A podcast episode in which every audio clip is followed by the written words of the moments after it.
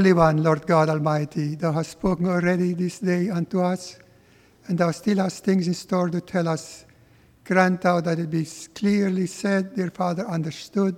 Use this vessel to thy honor, glory, in spite of its weakness. We humbly pray in Jesus' name. Amen.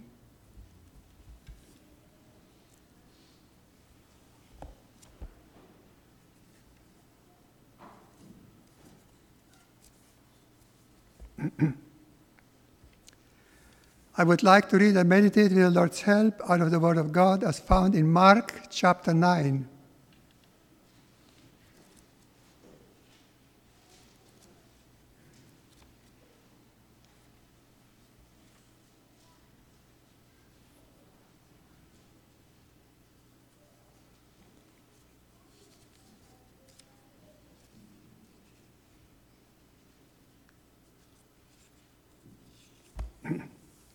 Mark chapter 9, beginning to read with verse 30. And they departed thence and passed through Galilee, and he would not that any man should know it. For he taught his disciples and said unto them, The Son of Man is delivered into the hands of men, and they shall kill him, and after that he is killed, he shall rise the third day. But they understood not that saying, and were afraid to ask him. And he came to Capernaum, and being in the house, he asked them, What was it that you disputed among yourselves by the way? But they held their peace, for by the way they had disputed among themselves who should be the greatest. And he sat down and called the twelve and said unto them, If any man desire to be first, the same shall be last of all and servant of all. And he took a child and set him in the midst of them. And when he had taken him in his arms, he said unto them, Whosoever shall receive one of such children in my name, receiveth me. And whosoever shall receive me, receiveth not me, but him that sent me. And John answered him, saying, Master, we saw one casting out devils in thy name, and he followed not us. And we forbade him because he followed not us. But Jesus said, Forbid him not, for there is no man which shall do a miracle in my name that can lightly speak evil of me. For he that is not against me is on our part. For whosoever shall give you a, a, cup of water to drink in my name, because ye belong to Christ, verily I say unto you, he shall not lose his reward. And whosoever shall offend one of these little ones that believe in me, it is better for him that a millstone were hung about his neck, and he were cast into the sea. And if the hand offend thee, cut it off. It is better for thee to enter into life maimed than having two hands to go into hell, into the fire that never shall be quenched, where the worm dieth not and the fire is not quenched. And if thy foot offend thee, cast it off, cut it off. It is better for thee to enter halt into life than having two feet to be cast into hell, into the fire that never shall be quenched where the worm dieth not, and the fire is not quenched. And if thine eye offend thee, pluck it out. It is better for thee to enter into the kingdom of God with one eye than having two eyes to be cast into hellfire, where the worm dieth not, and the fire is not quenched. For every one shall be salted with fire, and every sacrifice shall be salted with salt. Salt is good but if the salt have lost its saltness, wherewith shall ye season it? Have salt in yourselves and have peace one with another. I've read to the end of that chapter.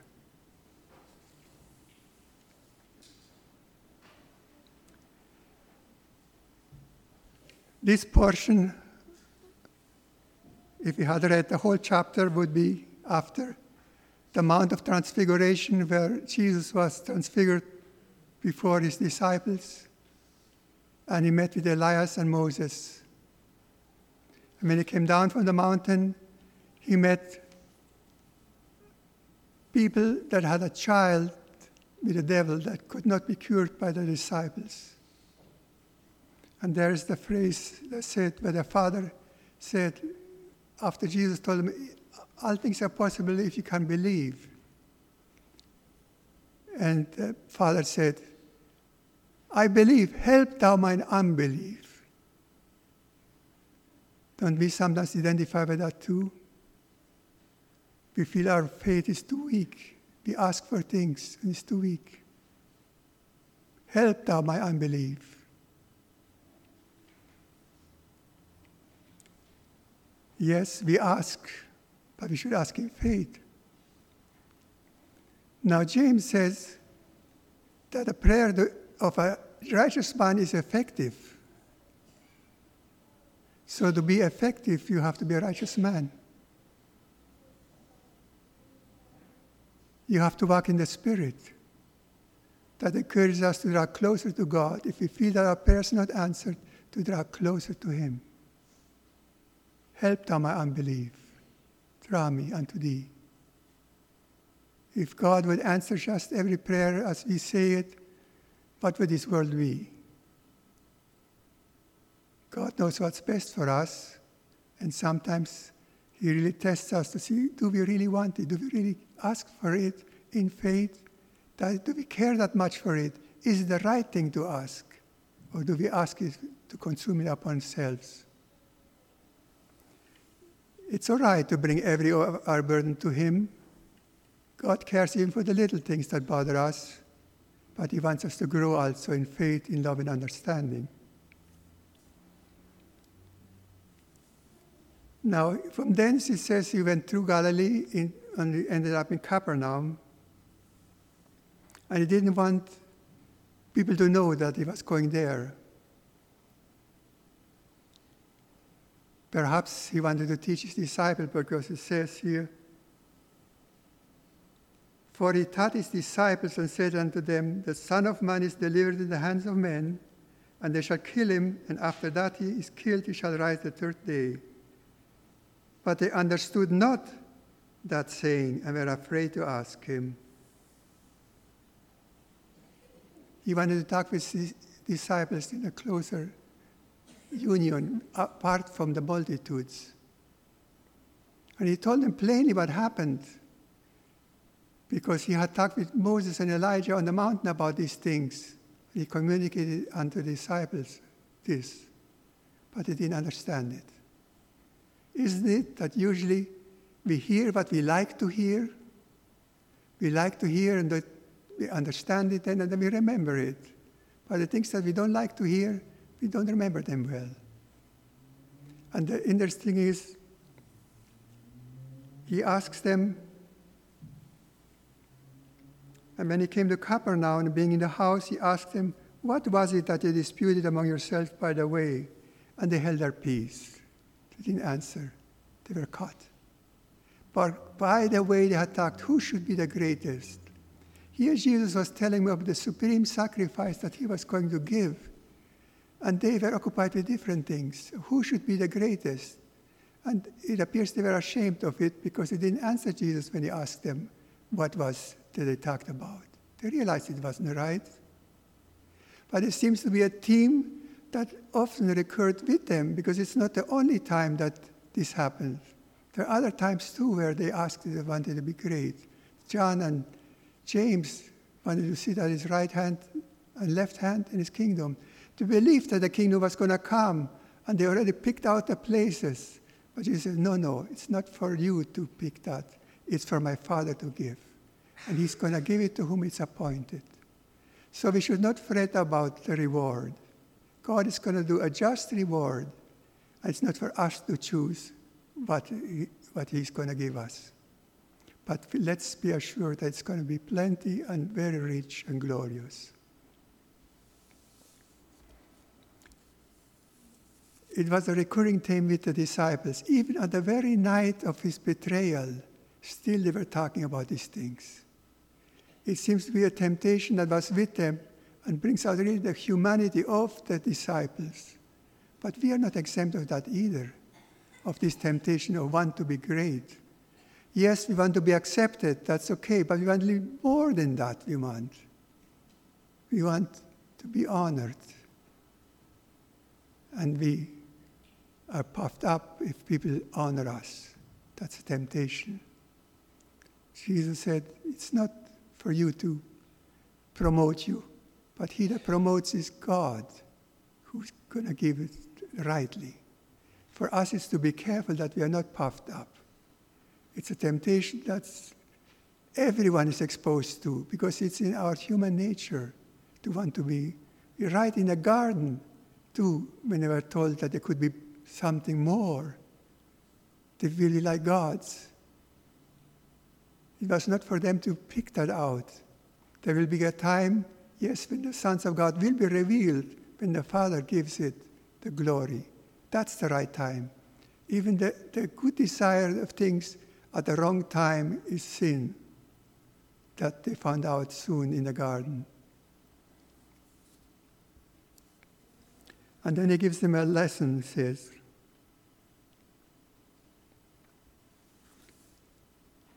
And he sat down and called the twelve and said unto them, If any man desire to be first, the same shall be last of all and servant of all. And he took a child and set in the midst of them, and when he had taken him in his arms, he said unto them, Whosoever shall receive one of these children in my name, receiveth me. Whosoever shall receive me, receiveth me, not me, but him that sent me. So if you want to be great, you're called to service, even service to the little one even the children, they too can be ministered with a kind word, with acceptance, receiving them. If you receive a little child, receive Christ. If you accept them. So let's not be so choosy of whom we serve and say, well, this one is worthy of the service, this one not. God can use you as in service to somebody that may be deemed not worthy, to make you eventually his brother or sister. Let's not be choosy. Even the little ones ought to be not neglected.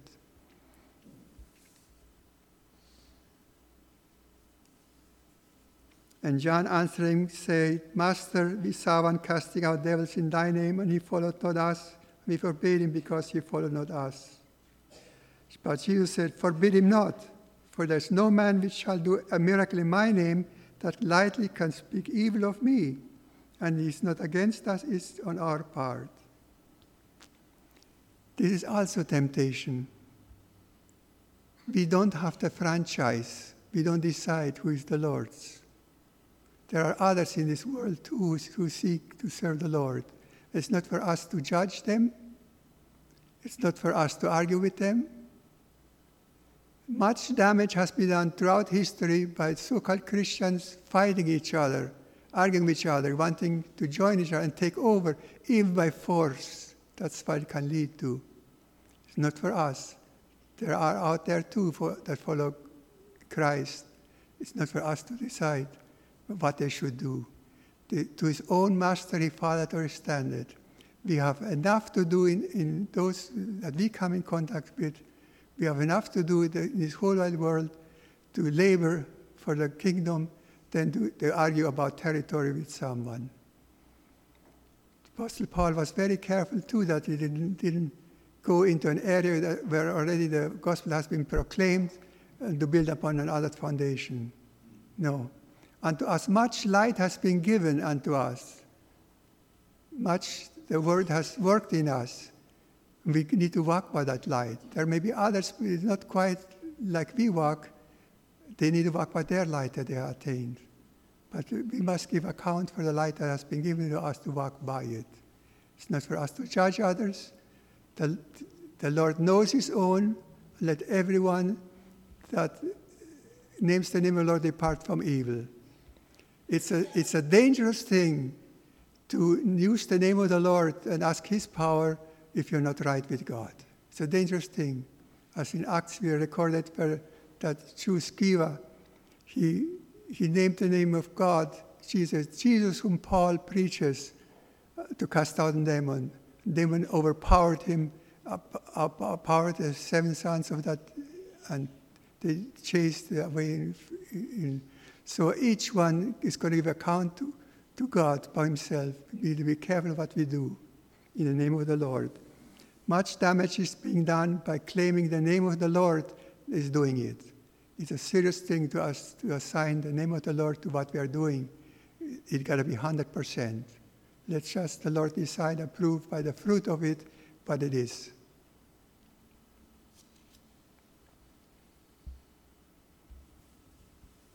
For he that is not against us is on our part. For whosoever shall give you a cup of water to drink in my name, because you belong to Christ, verily I say unto you, he shall not lose his reward.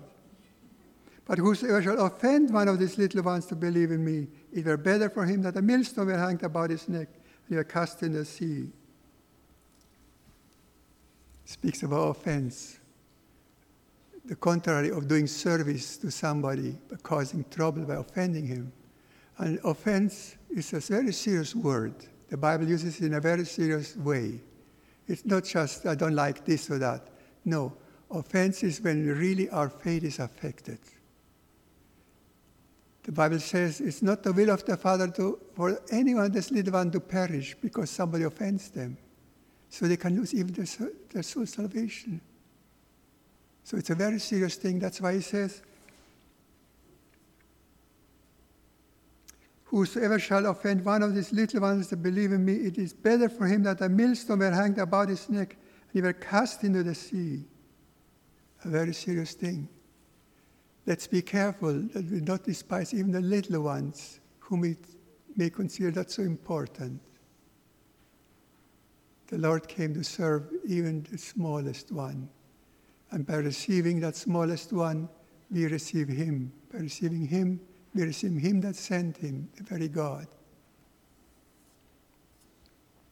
If the hand offend thee, cut it off. It is better for thee to enter the life maimed than having two hands and going to hell into a fire that has never shall be quenched, where the worm dieth not and the fire is not quenched.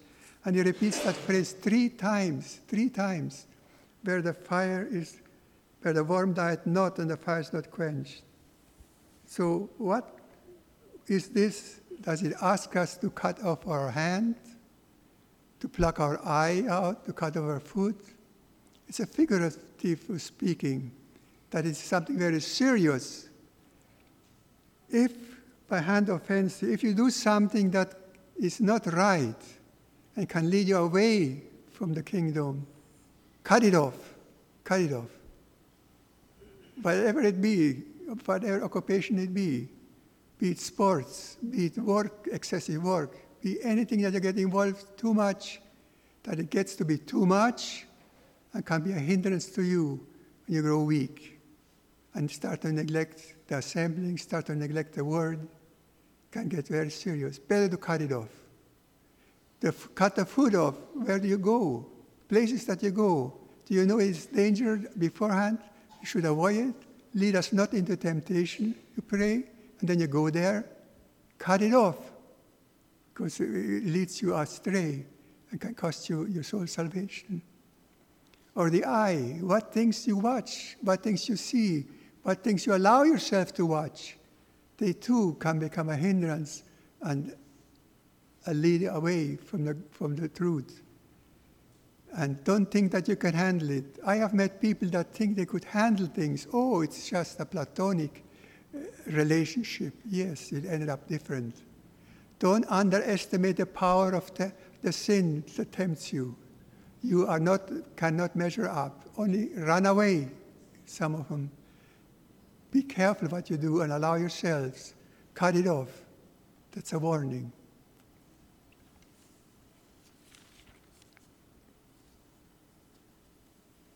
Where the worm dieth not and the fire is not quenched. For everyone shall be salted with fire, and every sacrifice shall be salted with salt. This alludes to the Old Testament where every sacrifice had to be salted. That was a requirement. It had to be salted in order to be acceptable. And you too are going to be salted, be tested in some way that the Lord knows that you can bear if you want Him to help you overcome it. Everyone is going to be his faith tested. There is no faith without tests. no faith without test. And every sacrifice shall be salted. Salt is good, but if the salt have lost its saltness, wherewith shall it shall be seasoned? You have salt in yourselves and have peace with one another. Jesus said, Ye are the salt of the earth.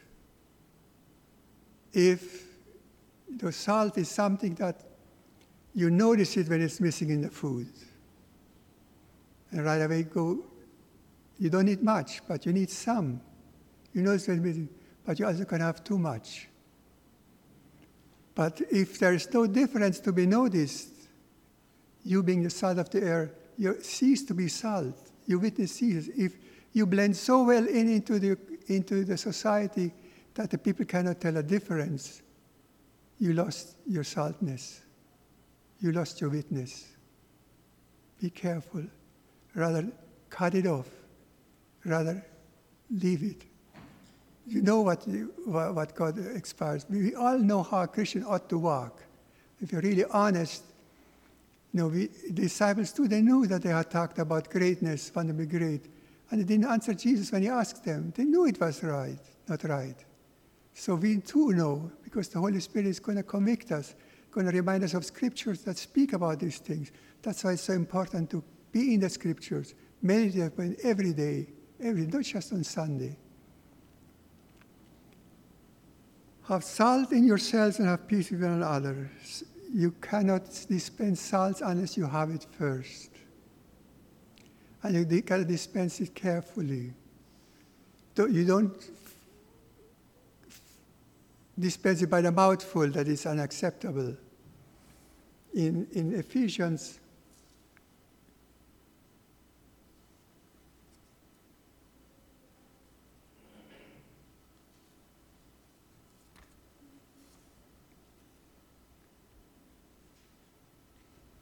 It says, Let no corrupt communication proceed out of your mouth, but that which is good to the use of edifying, that it may minister grace unto the hearers.